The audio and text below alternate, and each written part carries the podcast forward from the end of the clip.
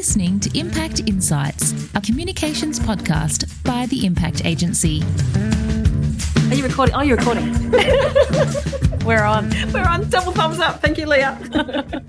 Hello, um, I'm Nicole Webb. Welcome to this edition of Impact's Insights podcast. With me is the General Manager of the Impact Agency, Frances Dwyer. Hello, And Fran. I'm right here. I know we're, we're actually recording this podcast in the same room together, next to each other, socially distant, kind of, because we have to sit really close to the microphone. No, But- we're outdoors actually. but we are outdoors. We decided it's a really beautiful day, so we're recording from the balcony at our offices here in Pyrmont. and every now and again there's some dude sawing metal. So if you hear any sound effects, we're really, really, really sorry. um, today we decided that we wanted to talk about some media stories that Mm. had grabbed our attention over the last couple of weeks. Um, that we've had a lot of conversations in the office about how media coverage has changed, how pitching a story has changed. You know, back in my day, uh, you'd see 80% of media coverage would be dr- data driven. Um, and what was what Research, was, what was, facts, what was Ryan saying? Well, um, a number of years ago, there was a study undertaken by UTS around the role of PR in generating media coverage and news stories. And at the time, it was estimated that around 54% of uh, articles and stories in mainstream media were the, the origin of them was a PR source, so a company report or a, a case study from a particular um, industry or um, a new product launch, or whatever it may have been, was the source. Um, and then I think it actually grew dramatically from there. But last year, we know it was wall to wall pandemic, and that really changed things up in the media cycle. We were already on a decline of number of titles, number of journos over the last decade. So with these big trends, it's a very different game to be in now, media relations, and or, or alternatively called earned media. Um, how you get there, the value of it to your audience and your brand, it has all shifted and changed. So we thought, what's been getting our attention this week? How did it come to be? And what made it news? Um, would be a good topic for us to explore. Yeah. Um, I kind of maybe I didn't meet the brief completely, but my first story. Oh, am I? To- maybe I. No, no, is no, this no, a no, different brief? I don't know. I don't. I'll say something, Okay. and then you make me sound smarter. okay, like you always do. Don't give away our trade secrets. So the first story that I have, um, it's around um, vaccines, and so many stories around vaccines, Mm. particularly here in Australia, where we don't seem to be lagging in rollout, but then now lagging in, I guess, enthusiasm to get the vaccine as well. yeah. A little bit of a problem in the US with the second jab too. So I, I mentioned to you, Fry, that um, you know I'm 53, and I always thought that I would hang out for the Pfizer. I knew that it had a higher efficacy rate, and now that they're talking about the um, the blood clots for under 50 year olds, I feel like I'm kind of on the on that Cusp. cusp, and Mm. that you know maybe I'd made the right decision and should stick around and wait for the Pfizer. So yeah, lots of lots of And these are decisions we shouldn't really have to consider ourselves as citizens, right? Because the research and regulations and um, I guess due diligence should be done by the scientists to tell us what to do, but you can't help but have hesitation when things have happened so quickly. Yeah. So anyway, watch this space. When will Nicole Get get vaccinated. that vaccine, and what vaccine will it be? Um, but a bit of a fun story that I, I saw. I don't know if it's a fun story um, in the New York Times this week about can you have alcohol after the COVID vaccine? Important. Very, Important very, to know. very important to know. So, of course, I read it because I needed to know if I was allowed to drink after I had the, the vaccine. But it's not so much the story itself, it's the topic. In Australia, the the stories are still around the rollout, where in the US, Mm. the rollout is well and truly un- underway. So the stories that they're focusing on over Quite there different. are quite different. And I guess we'll play catch up and we'll start seeing these stories when we've got a certain percentage of the population vaccinated and everybody's, um, you know, happy about what's going on. So yeah, that was one of the stories that just I went, you know what, that's a really interesting story. We're not seeing those stories here. Mm. And is it because we're not that far along. We're at a different moment yeah, in time on yeah. that particular thing. That's interesting because it relates to um, another story that I read about the vaccine and being vaccinated as a you know against um, COVID. Is that the EU on the weekend did an interview with the New York Times, the president Ursula von der Leyen. I hope I've said that correctly. Um, mentioned that essentially all of the vaccines that are being rolled out in the US are approved vaccines in the EU as well, and therefore they're pretty much looking to allow US tourists to come into any countries in the European Union over the summer. Um, so, reading headlines like that when our borders are still slammed shut Hmm. all around Australia started me thinking, gee, we're really going to be left behind here if we don't have a path to letting people back in here, let alone letting our own citizens leave for reasons other than emergency or relocation. Um, and I don't know if it's because I have like a chip on my shoulder about people already thinking we're a little bit backward down under, but do we I like that we're living this really relatively normal, safe life at the moment, feel very privileged, but I feel like there's a time limit on what that privilege looks like if we don't start to reconnect ourselves with other parts of the world. So that's where my head went. I went, oh, good for Americans. Is it good for Americans? Maybe it's not good for European citizens that aren't yet vaccinated. And hang on, when do I get to go to Europe again? Yeah, no, absolutely. No, absolutely. The, the, the idea that we can't leave our own country is Mm. just, it's, I mean, it's a good place to be, but I've got friends and family around the world as well. So yeah, yeah, yeah, yeah. So yeah, lots of lots and lots of stories about about vaccines. Um, but if you need to know more about um, whether you can drink after you've had your vaccine, give me a call. The the, uh, the research is not good. Um, in um, in other news, um, and this has been breaking for a couple of days now, is um, Prime Minister Boris Johnson is under investigation after. Uh, Renovating his apartment uh, above 10 come on, Downing who Street using didn't, who didn't do a bit of DIY in 2020? yeah, but he was using he was using donor money. This is the problem. So they're now Mm. investigating whether or not um, his refurbishments were Mm. were paid um, legitimately. So yeah, so this got me thinking about everything that we've been through this year with our politicians and what's gone on in Parliament Yes. House, and you know, Polly's behaving behaving badly. When does it stop? Mm. I know you were um, interviewed recently by the um, what was the magazine from the Ethic, Ethics Alliance? It was uh, Um, the Matrix. The Matrix. And the journalist was asking you, you know, why are we seeing increased numbers in examples of poor corporate behaviour? and leadership. And I think this was around the Australia Post stuff. Not that I, su- I'm suggesting that what Christine Holgate did was um, poor behaviour. I mean, it was also about um, issues of harassment um, and, and the issues that have been happening in Canberra as well. The discussion covered that too. But I think where I landed straight away was I don't know that there has been a surge in poor corporate behaviour or a surge in poor leader and political behaviour. I think that this stuff has always been going on. I just think that our expectations and limits of what we're willing to accept have shifted. We're no longer as willing as a society and as employees to turn a blind eye or to laugh something off or to you know, self exclude as a form of protection Mm. for our safety. Um, we, we now realize that we have an obligation to others as well as ourselves for better, to do better. And, and I really believe that unfortunately, this stuff's been going on for a really long time. I think we talked about it in, in one of our podcasts last year about uh, it was just a little bit brushed under the carpet Mm. last year because of the pandemic. Mm. So it was, Maybe it was, that's it was what a- it is all coming out now. It was a good year if you're going to behave badly. Yeah, last year, we the, yeah, did. last we year, did, last yeah. year was the not year- so much now. Not so much now. no, everybody is looking and watching and Mm. um, and expecting um, better things. I wonder if we found out that our prime minister had refurbished something with donor money, would how how Australians would react to something like that? Do you think? it wouldn't pass the pub test.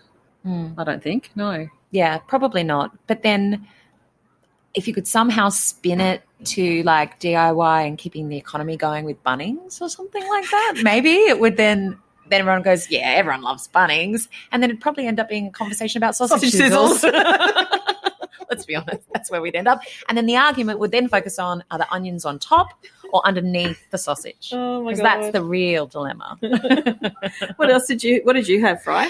Um, look, this one's a little bit in the like um, cycle of outrage and criticisms of other parents. Let's judge parents category. Um, and look, the practice of combing social media groups as a source for creating content and articles, which seems to be so prolific. I think if we're talking stats, we used to, you know, we said fifty four percent are PR generated. I would be, I would be really, really interested to look at what percentage are created off the back of someone just combing through groups and using posts to create an article. Do you think this is a general? You think it's across the board, or do Yes. you think this is uh, news.com? No, it's across the board. Yeah, okay. I think this results in Channel 9 News nightly stories as well. Yeah. I think it really, it used to be kind of sitting in a certain category, you know, more your sort of tabloidy Daily Mail or your lifestyle section of the Daily Telly or news.com. But I think we're seeing it in far more places now. But it was mum's warning after daughter stung by wasp. Check your laundry. Da da da. So I was like, okay, shivers, has this girl died? Like, this sounds serious. No, she just got stung. And I'm like, how is this a story? where, where did it appear? It was it was in um on the homepage of um Nine Honey. Yeah. And then it's on the Essential Kids section as well, which has millions of readers, shared on socials, so many comments about it.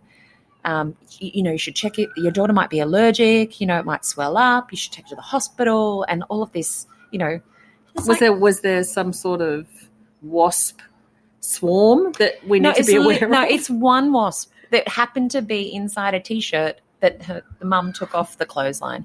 And I mean, there's so many ways you can take exception to this. Like, well, the why is it the mum? Mums have taken the bloody clothes off the line in the first place. why is it the mum? Yeah. Why is all the pressure on the mum? Shouldn't the daughter have checked her shirt before she put it on? Or I don't know. Where was Dad? Yeah, where was dad? Where was dad? Which then I started thinking about this is another side set, but Bluey, there's another outrage cycle that caught my attention in the news recently. Is there was an op-ed written um, uh, by a journalist about it was basically like a love letter to Bluey, um, and how much her family loves that show and the way that they can relate to the characters. Um, and identify with the themes that occur in their own family. But then she made one comment within the op ed about the fact that one thing that she did hope that she could see more of in the future from Bluey was more diversity and representation of different types of families and maybe different types of backgrounds. And that was the one thing that our that a number of media then picked up and ran as their headline. Um, you know, Bluey slam for lack of diversity, not enough, you know, dogs of color. Um, yeah, seriously. And then people like, this is ridiculous. This is PC gone mad, and so on and so forth. But the irony is that the the makers of Bluey took the took the constructive criticism really positively because the, the, this is a show that has already learned from another mistake that they made, and uh, you know, unbeknownst to them, that there was a particular phrase used in. Um, one of the episodes that they thought was gobbledygook, like just kids' play language, but it actually had racist origins. So they quickly took that episode down and re edited it and put it back up in response to that, learning that. So they've shown that they listen and they're progressive. You can pull that apart again and think, why are people getting so outraged when the show's creators themselves aren't outraged by this particular observation or, or constructive criticism?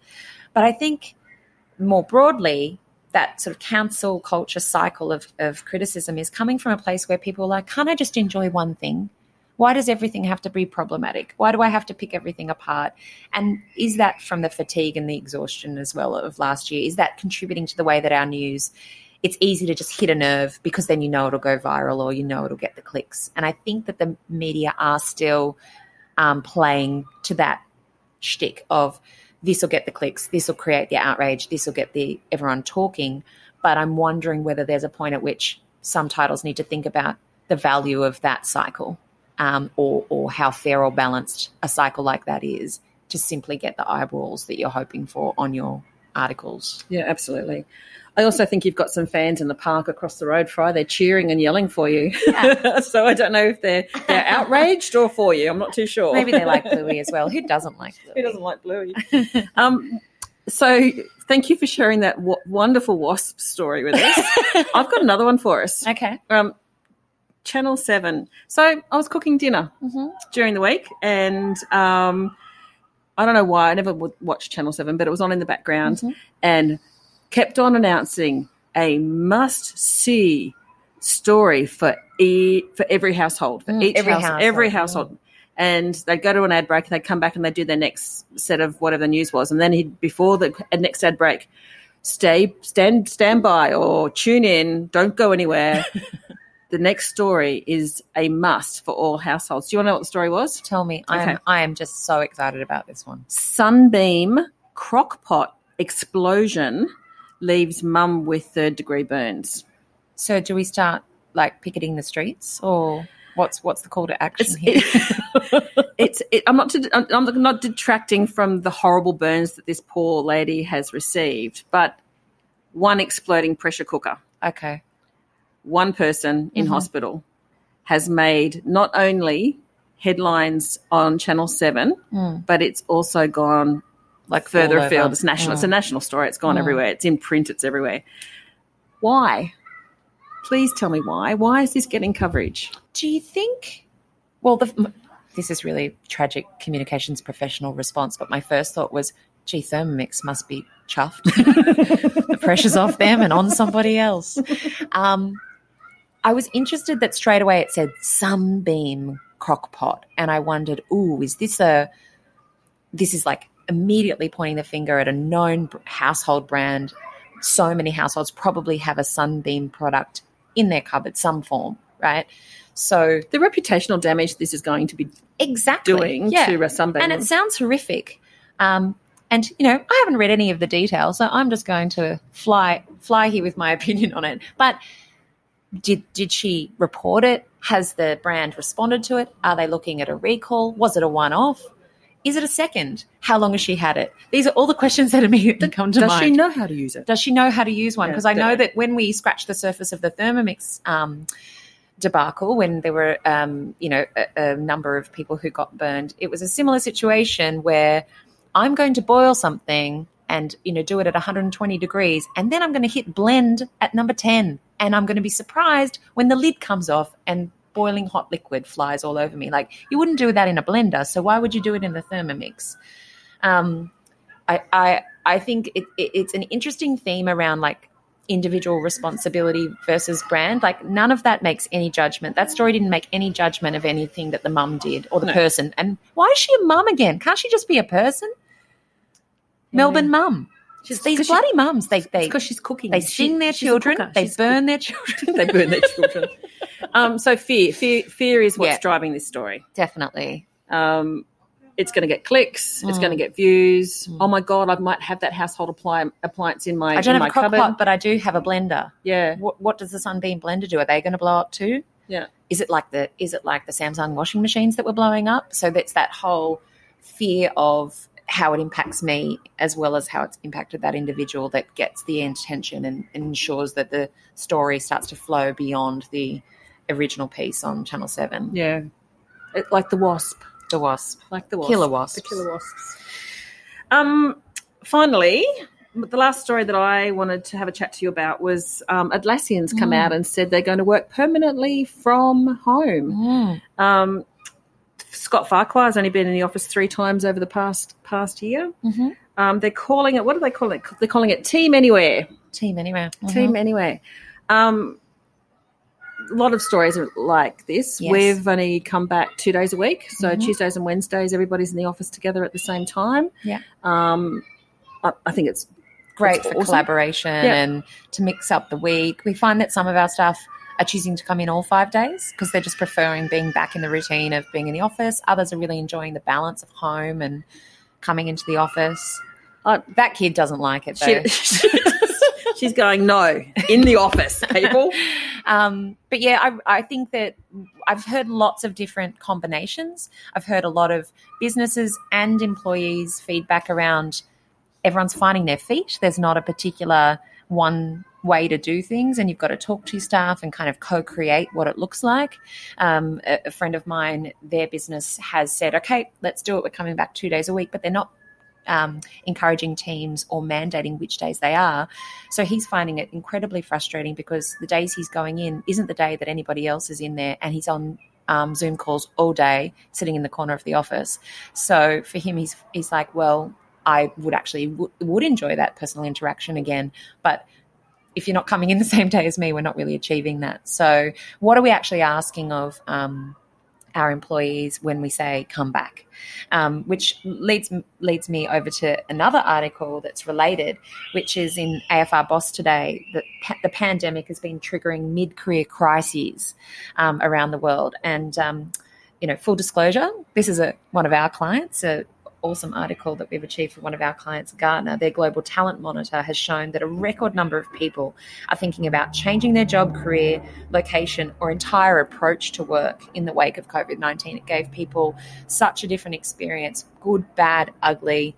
Uh, a lot of reflection, and you've got senior executives leaving corporate careers to retrain as doctors in the most dramatic versions. But in the less dramatic but still life changing versions, you've got people relocating to the south coast and working 100% remotely when they were previously spending three hours a day commuting and only seeing their children for 20 minutes a day. Well, look, our lovely producer Leah, she moved um, back to Perth and is Mm. with closer with the family and and and living the dream. So um, the pandemic has certainly allowed for really positive change. Yeah, and I think it's also made us rethink where where and how we can work physically as well as what we do and where we do it. So I feel like I'm more deliberate in the work that I choose to do on a given day based on whether I'm going to be in the office Mm. or going to be working from home. So, what, why do you think these stories are still getting still getting traction? Because working from home was written about and talked about